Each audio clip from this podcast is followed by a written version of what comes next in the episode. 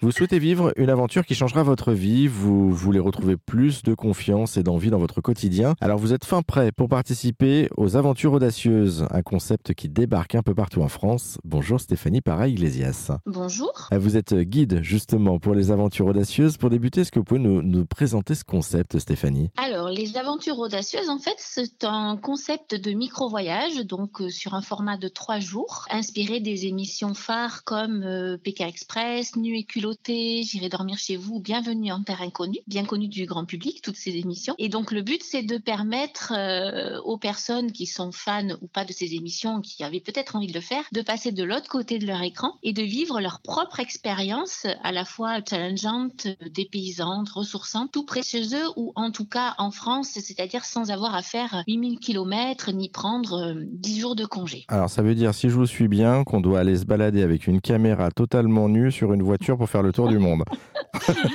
Alors, pas, totalement quand même.